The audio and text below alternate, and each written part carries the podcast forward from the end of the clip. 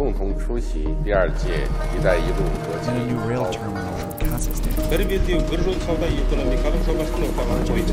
the new Silk Road. Здравствуйте! Добро пожаловать в подкаст «Китай, Евразия и все остальные». Подкаст о поясе пути, больших играх и другой геополитике. Я ведущий Руслан Изимов. Можно ли сообща обеспечить энергетическую безопасность Центральной Азии? Наш регион Центральной Азии богат энергоресурсами, но эти ресурсы распределены неравномерно или они представляют собой разные виды.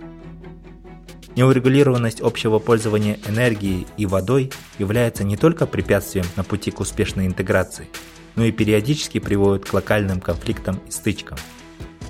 Например, в конце января текущего года произошло отключение электричества в ряде областей Казахстана, Узбекистана и Кыргызстана, что стало следствием перебоя по всему энергетическому кольцу. Проблему удалось устранить достаточно быстро, но она показала, как все в нашем регионе взаимосвязано. Сразу после аварии в Узбекистане и Кыргызстане усилились призывы к укреплению собственной энергетической системы и снижению зависимости от соседних стран. Иными словами, под вопрос ставится необходимость даже сокращенного варианта единого энергетического кольца, который включал Казахстан, Узбекистан и Кыргызстан. Более того, все еще нерешенным остается водно-энергетический комплекс вопросов. По мнению экспертов, с недавних пор эти вопросы стали рассматриваться отдельно, отдельно водные и отдельно энергетические, что естественно создает еще большие сложности на пути к их урегулированию. Между тем, республики Центральной Азии принимают активные меры по диверсификации источников выработки электричества. В том числе страны развивают собственные программы по возобновляемым источникам энергии. Астана и Ташкент планируют строительство атомных электростанций, а страны Верховья делают упор на гидроэнергетике. Но насколько эти меры будут эффективными, если учитывать тот факт, что во всех странах Центральной Азии сама электроэнергетическая система очень сильно устарела. Как можно эффективно решить вопросы энергобезопасности в Центральной Азии? Нужна ли единая энергетическая система или странам нужно делать упор на независимой системе? Насколько необходимо строительство атомных электростанций в нашем регионе? И, наконец, могут ли водно-энергетические вопросы стать фактором объединения стран Центральной Азии?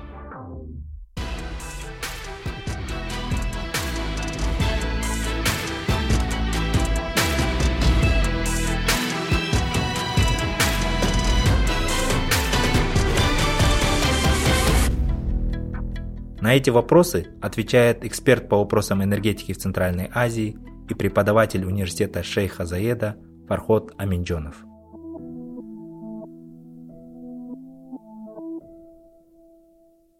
Я эксперт в сфере энергетики из Центральной Азии. Сейчас работаю в университете Шейх Заеда в Объединенных Арабских Эмиратах.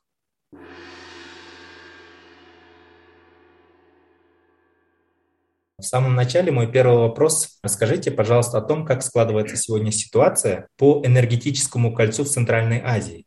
В прошлом году произошла заметная авария, в результате которой наблюдались перебои с электричеством в нескольких городах и областях Казахстана, Узбекистана и Кыргызстана. С чем она была вызвана? И вообще, если посмотреть в историю, как была создана энергетическая система в Центральной Азии и на чем она базировалась?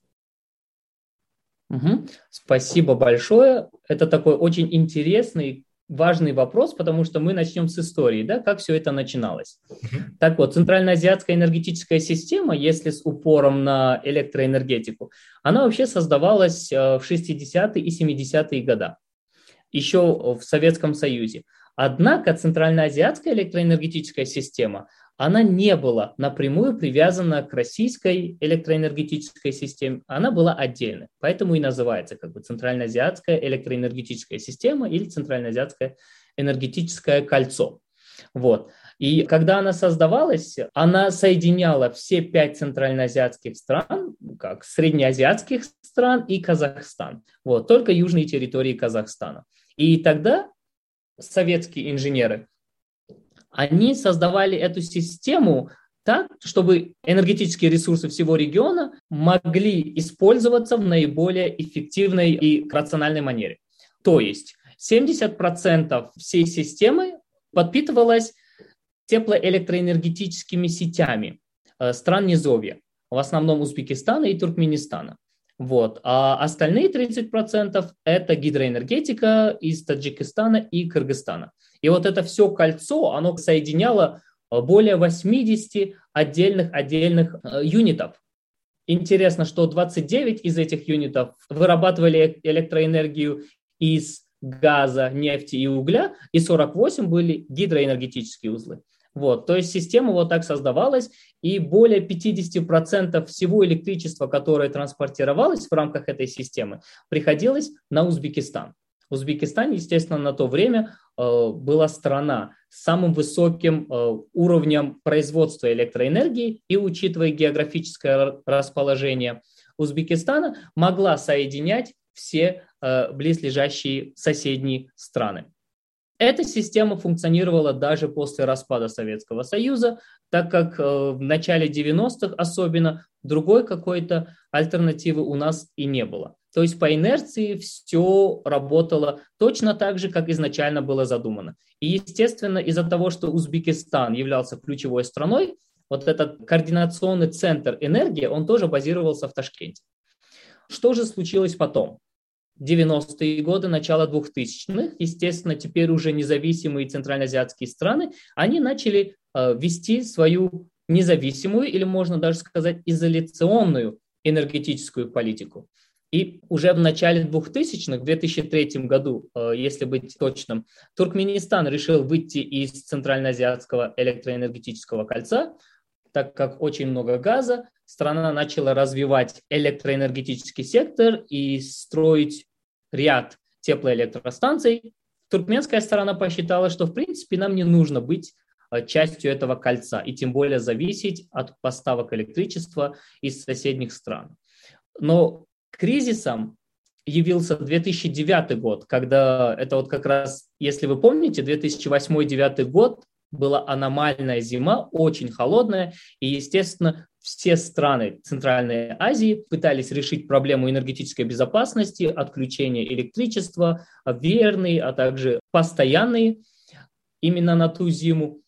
Узбекистан, будучи ключевой страной в 2009 году, перенаправил основную часть электричества, которое шло на экспорт, на внутренний рынок, дабы обеспечить электричеством свое собственное население – что э, в итоге привело к, как многие эксперты утверждают, распаду центральноазиатской электроэнергетической системы.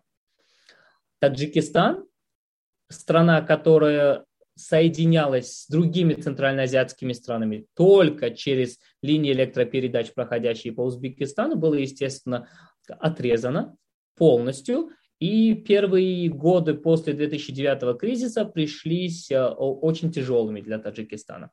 Но в итоге как бы страна выкарабкалась, начала строить дополнительные теплоэлектростанции, работающие на угле, и по возможности развивать гидроэнергетику. Э, что же случилось с э, энергетическим кольцом? Когда в 2009 году Узбекистан как бы официально вышел, но на самом деле линии-то остались, инфраструктура осталась, и Узбекистан, Кыргызстан и Казахстан в трехстороннем формате продолжали работу, то есть экспорт-импорт электричества между собой. Естественно, уровень объемов поставок электричества был не сравним с тем, что было до распада. Вот, например, в 1990 году, если я не ошибаюсь, около 25 гигаватт-часов электричества было экспортировано, импортировано в рамках единого кольца. В 2008-2009 году весь экспорт-импорт электричества внутри этого кольца составил лишь всего 4 гигаватта часов. Потом в итоге там с разными перепадами объемы менялись, и сейчас, только благодаря новой политике узбекского правительства, опять вот эти связи начали возобновляться. Почему произошел перебой с электричеством в начале 2022 года? Основная проблема была технического характера, Опять же, по разным источникам казахстанская сторона утверждает, что проблема произошла на узбекской стороне. Узбекские представители, они утверждают, что перенагрузка объема потока электричества в Казахстане привело к тем техническим последствиям, проблемам, которые место быть, и подорвали именно энергетическую безопасность данной системы. И та, и другая сторона по-своему права, но основная проблема здесь заключается в том, что эта система все-таки устаревшая. 60-е, 70-е года. А, много денег в модернизацию данной системы и линии электропередач не было а, вложено на протяжении несколько десяток лет. То есть система устаревшая, неэффективная, а, потери очень высокие, и сама система достаточно уязвима к перепадам потока электричества, к природным каким-то явлениям, аномалиям. Поэтому в каждой из стране нашего региона с первыми дождями или снегом начинаются проблемы поставок электричества, как на внутренний рынок, так на внешний. Вот. И поэтому как бы э, здесь искать одну причину будет ошибочно, потому что причина комплексная. Э, и в чем она заключалась? Устаревшая электроэнергетическая система, отсутствие эффективного и рационального координирования потоков электричества, как из Узбекистана в соседний Кыргызстан и Казахстан, также и э, из Кыргызстана, Таджикистана в Узбекистан, например, и отсутствие финансирования и модернизации всей системы. Спасибо большое, очень подробно объяснили принцип функционирования энергетического кольца. И, естественно, очень интересно было послушать ваше мнение по поводу а, причин да, этого сбоя. Ну, на самом деле, это, наверное, специфика нашего региона, когда что-то случается, любого рода конфликт или какой-то спор, у нас до сих пор принято да, обвинять другую сторону. К а, сожалению. Вот. И что удивительно, после этой аварии, которая да, произошла, реакция, точнее действия стран, они были разные. Например, в Кыргызстане и Узбекистане недвусмысленно стали говорить о создании и укреплении собственной независимой энергетической системы. А, в Кыргызстане, например, поднимается тема строительства новых а, гидроэлектростанций. А, поделитесь, пожалуйста, вашим видением. Какой вариант будет более перспективным для стран Центральной Азии? То есть нужно ли нам полное восстановление единого энергокольца или все-таки э, необходимо создать отдельные энергетические системы, каждая страна должна создавать свою собственную независимые системы? И какие подводные камни существуют в этом вопросе? Спасибо большое. А почему этих два варианта взаимоисключающие? Ведь так не обязательно быть. Центральноазиатская энергетическая система изначально предполагалась э, для того, чтобы страны региона использовали свои ресурсы, как я уже говорил, наиболее эффективным образом. Точно так же, имея свою независимую энергетическую систему, а все центральноазиатские страны, они сейчас а, в плане инфраструктуры независимы. Вот э, когда в 2009 году Узбекистан вышел из единой системы, Получается, тогда, к тому времени в Туркменистане уже функционировала своя собственная электроэнергетическая система – отдельная от соседнего Узбекистана. Вот, и достаточно хорошо. Узбекистан, он всегда был относительно э, независим, потому что являлся центральным компонентом э, всей этой системы. Таджикистану, Кыргызстану и Казахстану пришлось как-то к этим новым условиям адаптироваться. И во всех трех странах были построены э, север-юг линии электропередач, 500 и 1000 киловольтовые э, линии электропередач, которые теперь обеспечивают те регионы, которые принимали, потребляли электричество из соседних стран своими собственными силами.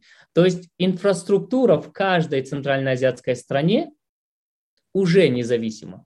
Та система, она уже независима. Уже нету такого уровня зависимости от Узбекистана или от этой системы, как это было раньше.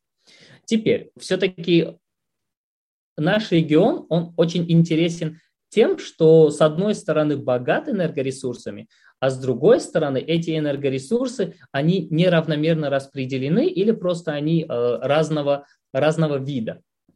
Страны низовья очень богаты нефтью, газом и углем, страны верховья гидроэнергетикой. Э, и обмениваться ресурсами естественно, как бы опосредованно, через единую систему, это наиболее оптимальный вариант, на мой взгляд. То есть э, два направления, они должны идти э, рука об руку. Э, единственное, что я бы хотел заметить, так это, это то, что в советское время слишком большое внимание уделялось этой системе. Политическая обстановка, геополитическая обстановка, в принципе, отсутствие регионального механизма урегулирования споров, проблем не как бы э, не дает, не дает э, гарантий стран, странам Центральной Азии, определенных гарантий, и они уже как бы побаиваются, надеяться слишком сильно на эту систему. Что с этим делать? Один из выходов э, – заключать договора и контракты ежегодно. Кстати, это сейчас и делается. И чисто на финансовой основе с учетом прагматических интересов. Если Узбекистану этим летом нужно столько-то количество гидроэлектричества, 1,5 миллиардов киловатт-часов, он заключает контракт на покупку такого объема электричества из соседнего Кыргызстана и Таджикистана. А если зимой Кыргызстану и Таджикистану нужно определенное количество электричества, которое вырабатывается на теплоэлектростанциях в объеме миллиарда или двух миллиардов киловатт-часов, они заключают договор именно на это количество и по отдельной какой-то цене. Мы любим говорить то, что мы братские народы, мы соседи, мы все взаимосвязаны, но, к сожалению, вот такой подход, он работает только тогда, когда у всех все хорошо. Когда и зима теплая, или летом воды много, это все работает. Ну почему бы не поделиться с соседом? А когда какой-то кризис возникает, зима пришлась очень холодной, маловодный год пришелся, вот тогда или цены на нефть, газ колеблятся, вот тогда и возникают все эти проблемы, которые мы сейчас имеем. То есть заключать договора, э, придерживаться этих договоров, и, в принципе, те объемы, которые указываются сейчас, и они заключаются, опять же, э, в рамках договоров каждый год, не угрожают серьезно, критически энергетической безопасности ни одной из стран Центральной Азии. Хорошо, спасибо. знаете, вот в последнее время в контексте энергобезопасности в Центральной Азии также стало модным или, скажем так, э, актуальным говорить о факторе майнинга криптовалюты в Казахстане. Вы можете нам рассказать об этом немного поподробнее? Действительно существуют какие-то китайские криптофермы в Казахстане или Кыргызстане? И что это означает для нашей энергобезопасности? А вот это тоже очень интересный вопрос, такой актуальный, да? Я сам лично не бывал ни на одной из них, но я практически уверен, что все-таки эти криптофермы существуют. Вот, особенно в Казахстане, учитывая тот факт, что после пандемии, когда Китай фактически был единственным лидером по майнингу, потом определенная часть майнинга, объемы, они перетекли так в соседний в Казахстан и Россию. Вот, например, в 2021 году из-за криптомайнинга объемы потребления электричества в Казахстане, они очень сильно увеличились. Естественно, эти фермы, они энерго, я бы не говорил энергозатратные, но они как бы потребляют огромное, большое количество а, электричества. А, по последним данным, который, а, которыми я обладаю, кажется, полтора гигаватта электричество из общей установленной мощности в 23 гигаватта в Казахстане потребляется именно этими майнинговыми криптофермами. Определенный, э, я бы не назвал это ущербом, но на, на энергосистему страны и в целом, может быть, всей электроэнергетической системы это все-таки влияет. Много электричества потребляется. Но, с другой стороны, ведь можно посмотреть на это как на бизнес. Почему изначально эти криптофермы, они э, перебрались, часть из них, в Казахстан? Потому что в Казахстане относительно стабильно поставляется электричество, и плюс цена на электричество, она гораздо ниже, чем в других странах. Э, например, в Казахстане в районе там 4-5 центов, когда в два раза больше приходится платить в России или в том же самом Китае. Дешево относительно бесперебойной поставки электричества. Привлекло их. Угроза ли это энергетической системы Казахстана? Я бы так не сказал. Как я уже говорил, это энергетическая безопасность в регионе, это комплексный вопрос. И всю вину класть на криптофермы я бы, конечно, не стал. Это тот же самый бизнес, если внедрить эту систему в общее экономическое развитие страны, обязать их определенным налогом, чтобы это было прозрачно. В принципе, они принесли бы миллионы долларов в казну и платили бы за электричество. То есть здесь вопрос какой? В Казахстане иногда происходят перебои с поставками электричества. Виновны ли в этом э, криптофермы? Нет, они являются одними из потребителей. Вот. Можно, конечно, ими пожертвовать, потому что криптофермы это одно, а когда населенный пункт остается без электричества, или там госпиталь, больница остается без электричества, это, конечно, другое. Тут ставим приоритеты. Но, может быть, надо подойти с другой стороны и модернизировать, укреплять саму электроэнергетическую систему страны, чтобы она была менее уязвима к определенным угрозам, и увеличивать объемы производства электричества, как за счет возобновляемых источников энергии, может быть через атомные электростанции, и увеличивать эффективность потребления электричества в стране. Тогда у нас будет достаточно электричества, чтобы еще и криптофермы пользовались этим и вносили свой вклад в бюджет страны. Отлично, спасибо, очень интересно. А давайте как раз продолжим наш разговор по поводу возобновляемых источников энергии и атомных электростанций.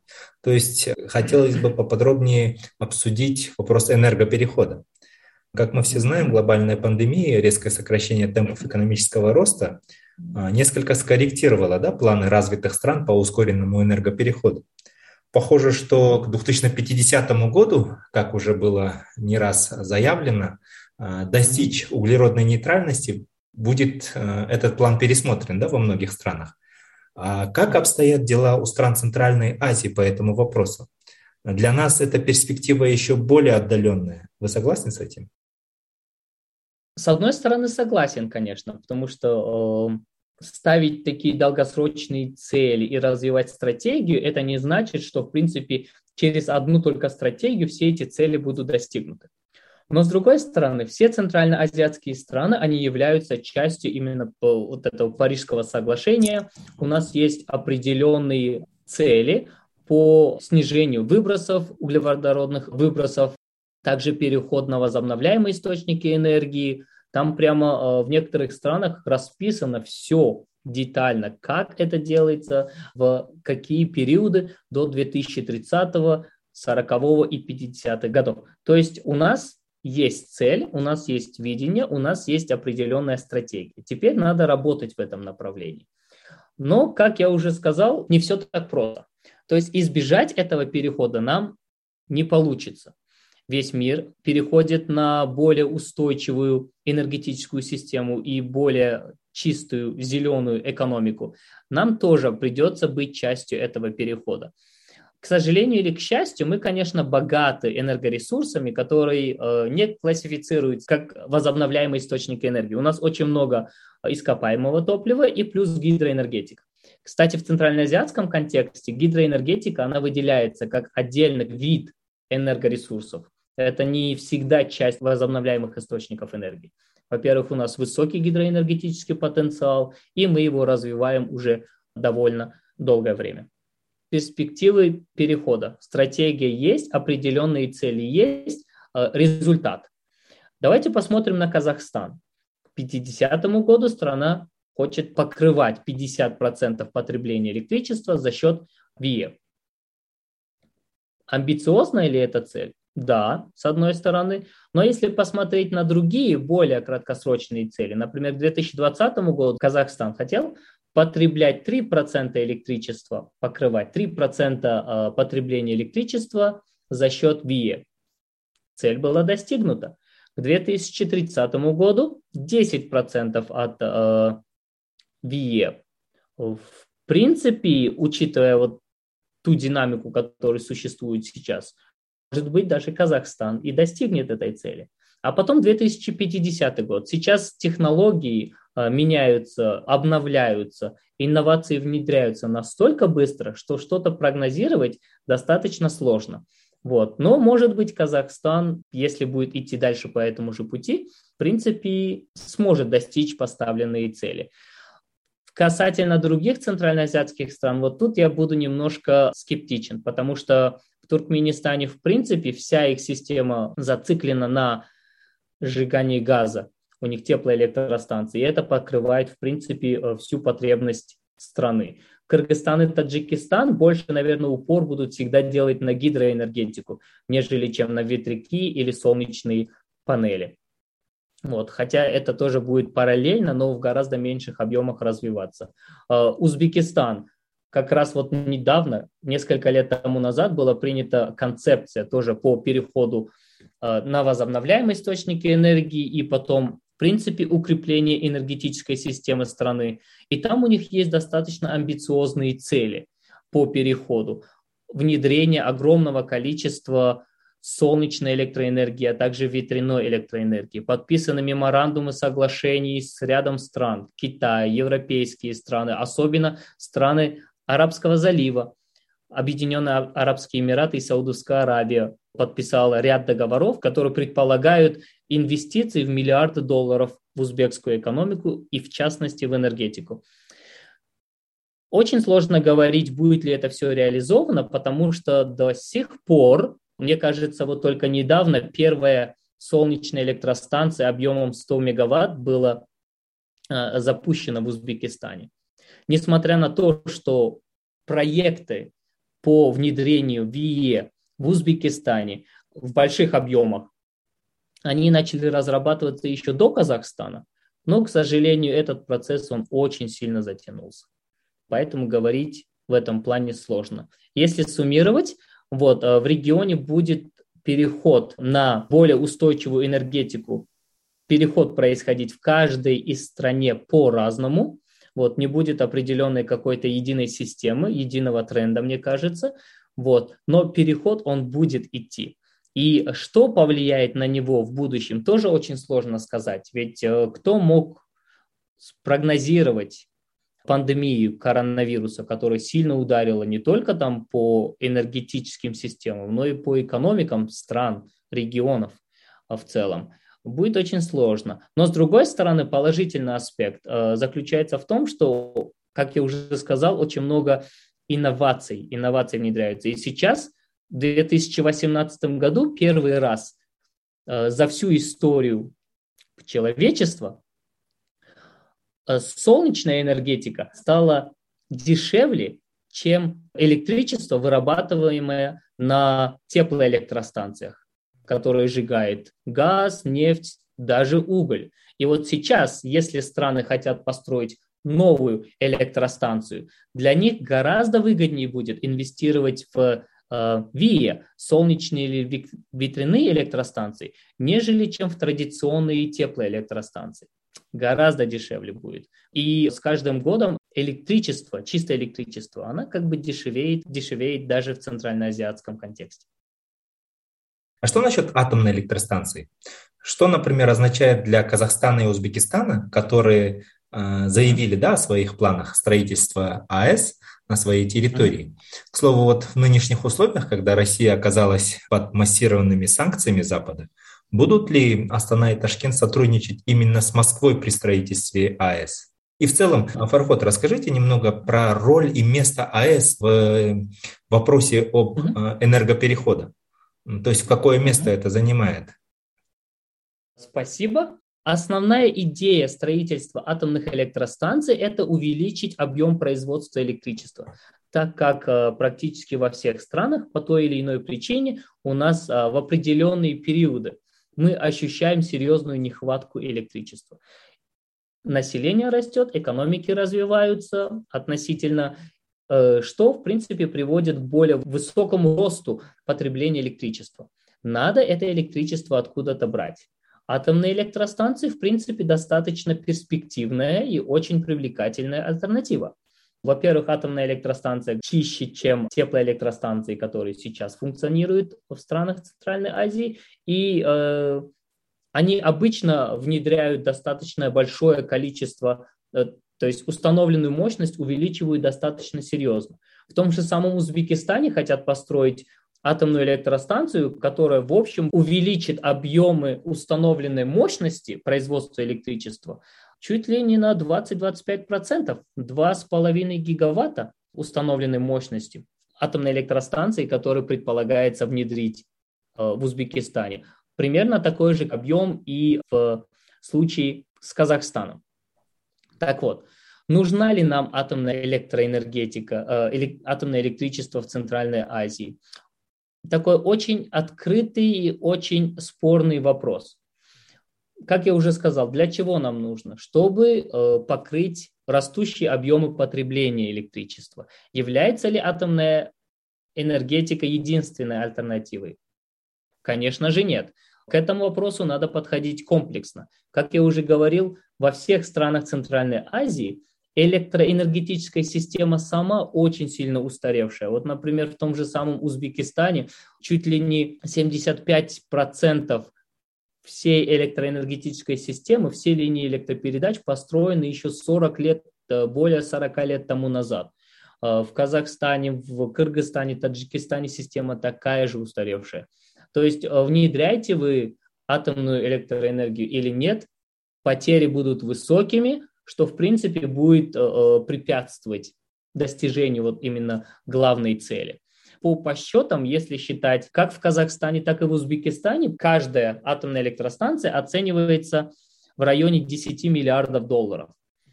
А представьте, вы эти 10 миллиардов долларов потратите на строительство солнечных электростанций, например. Опять же, цена э, разнится, но с внедрением аукционного механизма цена на строительство солнечных электростанций сильно понизилась в наших странах. И если потратить эти 10 миллиардов на строительство солнечных электростанций или даже ветряков, мы получим гораздо больший объем э, установленной мощности дополнения к существующим. Но, как говорят эксперты по энергетике, всегда надо иметь запасной план. И вот диверсификация является одним из ключевых аспектов развития любой энергетической системы. Если ты у кого-то импортируешь электричество, газ или нефть, постарайся найти альтернативных поставщиков, и пусть у тебя будет несколько каналов подачи транспортировки. Внутри страны, если ты очень сильно зависишь от определенного какого-то конкретного энергетического ресурса, попытайся диверсифицировать. В Узбекистане 85% электричества вырабатывается на газовых теплоэлектростанциях.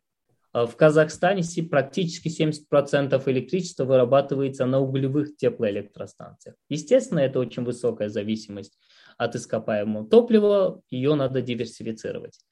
Вот. Э, и э, строительство атомных электростанций, честно говоря, лично у меня немножко двоякое такое отношение. С одной стороны, я это приветствую, с другой стороны, конечно, есть определенные риски. Риски, связанные с э, строительством. Атомные электростанции, в принципе, являются одними из самых надежных объектов в мире. Вот. Э, технология развивалась на протяжении очень многих лет, она постоянно улучшалась, и если хорошо построить атомную электростанцию, она будет достаточно э, безопасна. Вопрос безопасности волнует очень многих.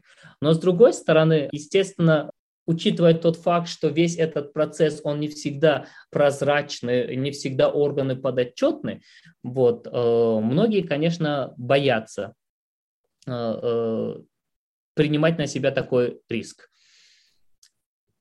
По соглашениям, которые существуют сейчас, как в Узбекистане, так и в Казахстане, Россия предполагается, что будет строить атомные электростанции. Но это как бы тоже такое заблуждение, потому что Россия ведь не единственный игрок, актор, который сотрудничает с Казахстаном и Узбекистаном в сфере атомной энергетики. Ведь существует очень много других стран, компаний, которые сотрудничают как с Казахстаном, так и с Узбекистаном в сфере атомной энергетики.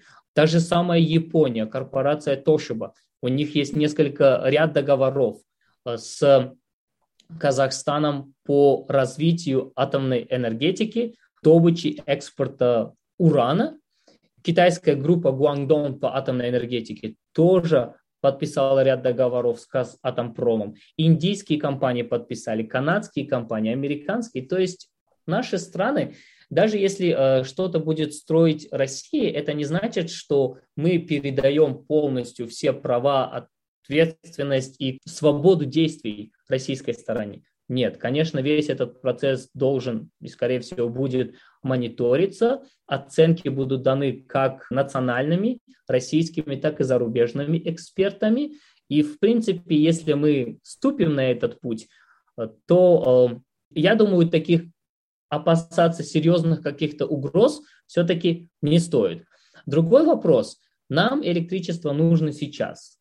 Вот. И стабильность поставок электричества, конечно, нужно уже сейчас. Сможет ли атомная энергетика это обеспечить? Строительство займет около 10 лет. Относительно э, долгий период. Да, что будет за все время? И атомная энергетика, будучи такой э, очень чувствительной темой, как мы уже заметили, договора были подписаны еще 10 лет тому назад, э, в седьмом, восьмом, потом в двенадцатом году, потом в четырнадцатом разного рода. Но все еще строительство как таковое не началось. Будет ли вся а, вот эта шумиха вокруг атомных электростанций отвлекать нас от а, других каких-то вопросов, которые необходимо решать уже сейчас? То же самое внедрение а, ВИЭ в общую систему, улучшение а, инфраструктуры и координации всего процесса. Надеюсь, нет. Да, спасибо. Такой сложный вопрос хочу задать по поводу проблем Центральной Азии в сфере энергетики. Когда мы говорим о препятствиях на пути э, более тесной кооперации в Центральной Азии, мы всегда вспоминаем э, наряду с э, конфликтами на границе, то есть спорными участками, всегда вспоминаем водный вопрос. Именно неурегулированность водных отношений зачастую становится поводом да, для локальных конфликтов. Но в то же время именно водный, а точнее водно-энергетический комплекс вопросов может стать фактором объединения стран региона а, при условии, что стороны могут найти компромиссный подход. Как вы думаете, как можно решить водно-энергетические проблемы Центральной Азии? Есть ли какие-то международные прецеденты или какие, какие формулы нам э, применить здесь, в Центральной Азии? Мы создавали нашу систему э, таким способом, как бы э, мы, на, наша, наша система изначально базировалась на рациональном использовании водных ресурсов и энергетических ресурсов. Водная энергетическая система и была нашей энергетической системой. То есть посмотрите назад на 20 лет, и вот вам прецедент, как можно работать сообща и совместно.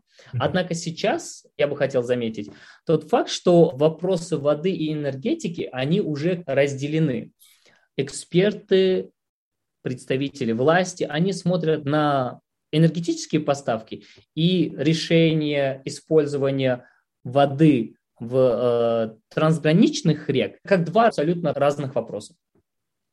Если раньше предполагалось, что мы покупаем электричество у стран, как бы страны низовья получ, покупают электричество у стран верховья, и Кыргызстан, Таджикистан, естественно, спускает воду для ирригационных нужд стран низовья Центральной Азии, Туркменистана, Узбекистана и Казахстана. То есть вот такая система, она функционировала с одной стороны, соединяя все страны, а с другой стороны, естественно, водно-энергетические вопросы были неотделимы.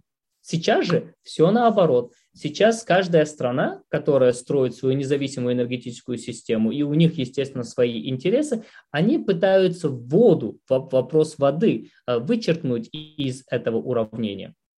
Вот, так что я, честно говоря, не думаю, что водно-энергетические проблемы или водно-энергетические вопросы, они уже водно-энергетические, они это энергетические проблемы отдельно и водные проблемы отдельно. И мне не кажется, что э, это будет тот, тем фактором, который объединит страны Центральной Азии. На мой взгляд, сотрудничество и кооперация нужна, а интеграция это, это уже дискуссии прошлых лет. И водно-энергетических проблем как таковых, о которых говорилось раньше, в принципе, сейчас уже пытаются или не замечать, или, может быть, этих проблем уже нет, потому что у нас есть серьезные проблемы с водой, и у нас есть серьезные проблемы с энергетикой. И мы решаем вопросы энергетики отдельно, и мы решаем вопросы воды по отдельности.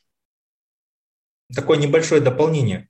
Как вы относитесь в целом к идее интеграции в Центральной Азии? Насколько я понял, вы имеете в виду, что нам не нужно интегрироваться в Центральной Азии. Я правильно вас понял? Нужна только более тесная кооперация. Да, да, совершенно верно.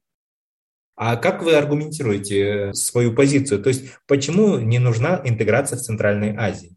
Это просто очень интересный и дискуссионный вопрос. На самом деле мы его часто э, задаем нашим спикерам, особенно из стран Центральной Азии, э, потому что мы сейчас, э, как вы сами знаете, находимся да, на новом этапе. Мы сейчас переживаем новый импульс, да, стремление к более тесной интеграции или кооперации в регионе. И очень важно мнение экспертов Потому что, на мой взгляд, интеграция, она предполагает более высокий уровень взаимозависимости во всех сферах деятельности. Политика, экономика, безопасность, инфраструктура, логистика, во всем. Мы взаимозависимы друг от друга. Вот. И все проблемы должны решать вместе. Плане экономики, ну, конечно, мы будем с друг другом сотрудничать, мы соседние страны. В плане инфраструктуры, естественно, у нас есть регионального уровня энергетические, транспортные, логистические инфраструктуры. Да, избежать сотрудничества никак не получится. Но означает ли это, что мы выступаем как единый регион, единое целое, как во внутренней и внешней политике, в решении вопросов безопасности, в определении экономических приоритетов, вот, в решении каких-то проблем? Я этого, э, к сожалению, уже не вижу. И мне кажется, процесс интеграции, если он когда-нибудь опять возобновится, он должен идти естественным путем. Это не должно быть навязано или извне, или изнутри. Навязать процесс интеграции не получится. И энергетический сектор тому очень хороший пример. Опять же, как я уже говорил, мы братья, мы соседи, и у нас все хорошо, мы сотрудничаем, даже как-то представляя, может быть, в какой-то мере проект интеграции в Центральной Азии, когда у нас нет проблем. Но с первым снегом, с первым дождем, с первой холодной зимой, с первым маловодным э, годом все эти проблемы выходят наружу, и страны Центральной Азии, они ставят приоритетом свои внутренние интересы, свое внутреннее население, свое внутреннее потребление.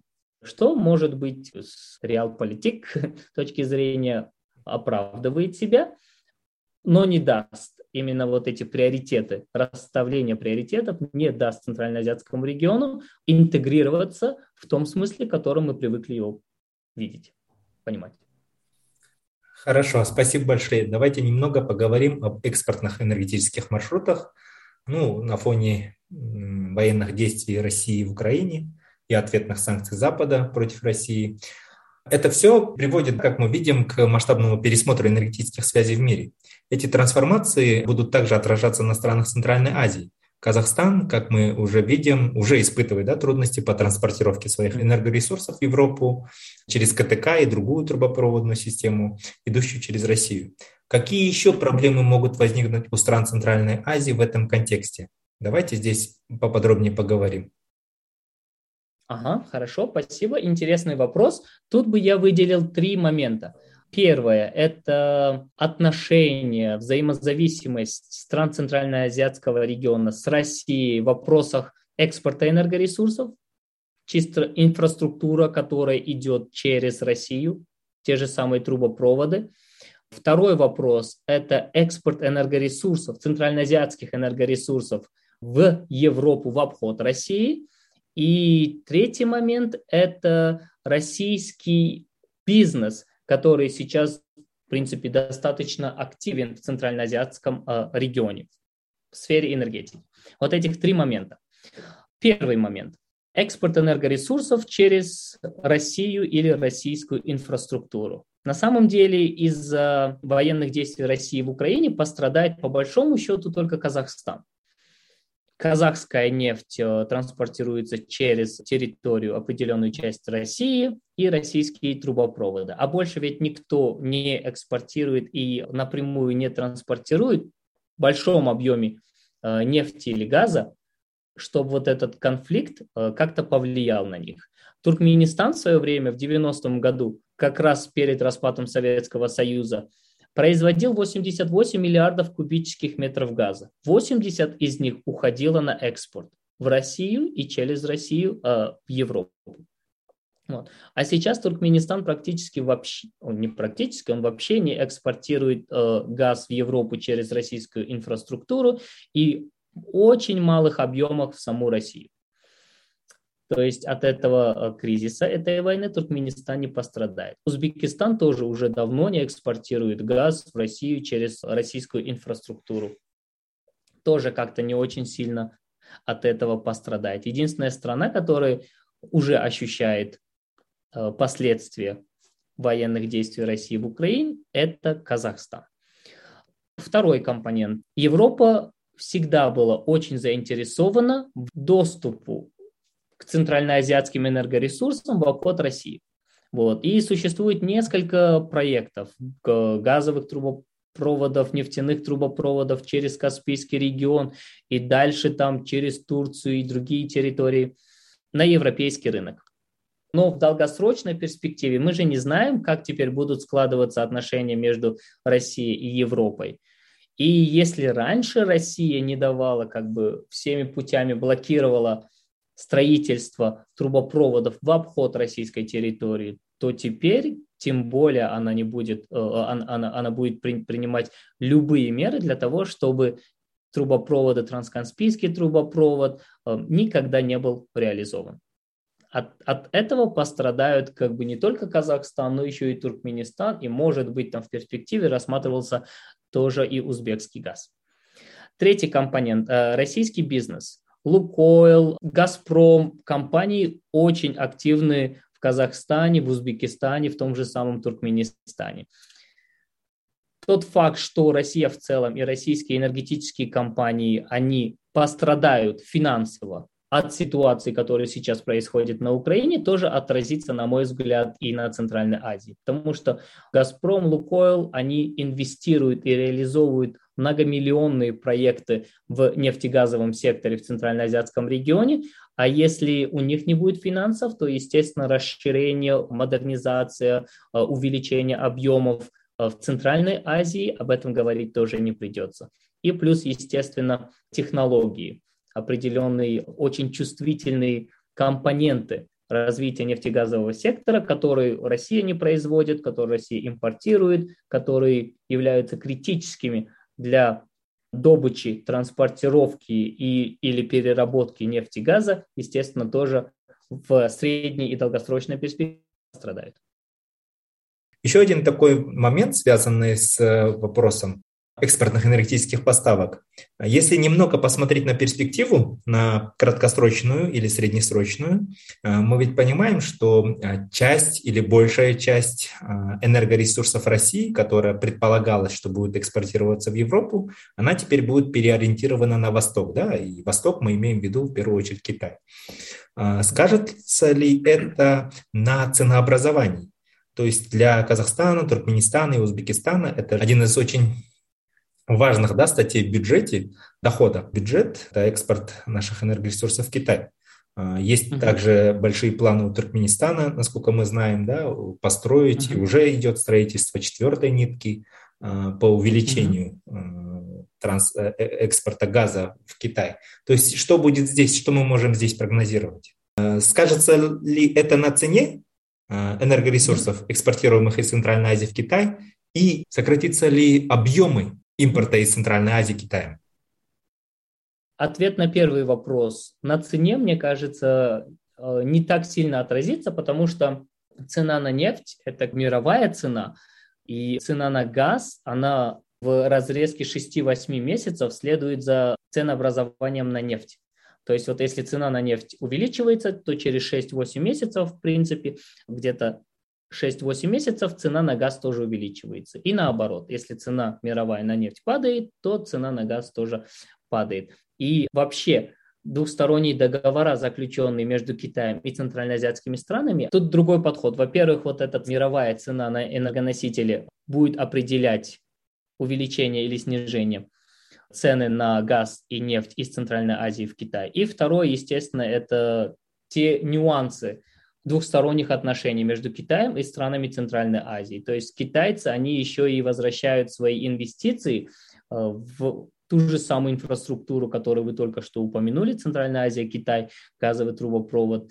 И э, это тоже влияет на цены, которые платит Китай странам Центральной Азии. То есть конфликт между Россией, Украиной и Европой не так сильно напрямую повлияет на ценообразование энергоресурсов, которые идут из Центральной Азии в Китай. Вот это первая часть вопроса. А вторая часть вопроса...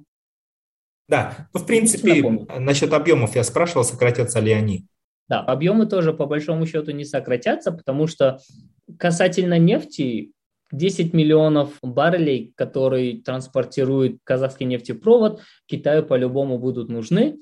Газ, который из Центральной Азии идет в Китай, тоже в основном покрывает потребность западных регионов Китая. И вот эта нефтяная трубопроводная инфраструктура, у них есть какое-то сравнительное преимущество по отношению общего объема импорта газа или нефти Китая. Да? То есть ту часть рынка, которую покрывает наша энергетика, она не покрывается другим. И единственная альтернатива для Китая – это Россия. Вот если Европа станет меньше покупать из России, тогда Россия начнет перенаправлять. У нее планы были давно в более масштабных объемах в Китай. И тут мы начнем конкурировать. Но опять же, для этого России нужна та инфраструктура, которую она планирует и очень медленно строит на протяжении очень многих лет, и в ближайшее будущее вряд ли мы должны этого опасаться. А, спасибо, очень интересное мнение. А, давайте резюмировать нашу беседу. И вот э, если в целом делать такое обобщение, какое ваше видение энергобезопасности в регионе Центральной Азии? Так, ну если резюмировать, я бы сказал, что уровень энергетической безопасности в Центральноазиатском регионе в целом, он и не очень высокий, но и в то же время политика, которая сейчас ведется, помогает избежать определенных каких-то долгосрочных кризисных ситуаций. Энергосистема и инфраструктура по возможности пытает, как правительство пытается модернизировать и обновить инфраструктуру, но, естественно, полномасштабная модернизация требует огромных вложений, которые центральноазиатские страны сейчас не имеют. Но в то же время переход на возобновляемые источники энергии в том же самом Казахстане, перспективы и интерес в развитии гидроэнергетики, строительство новых нефтегазоперерабатывающих объектов, а, новых теплоэлектростанций, они подают определенную надежду на то, что, опять же, избежать кризисов не получится, но наши страны, я думаю, смогут минимизировать ущерб и предотвратить долгосрочного кризиса в сфере энергетики.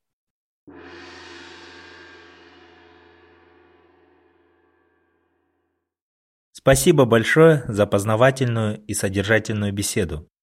С нами был эксперт по вопросам энергетики в Центральной Азии и преподаватель университета шейха Заеда Фархот Аминджонов.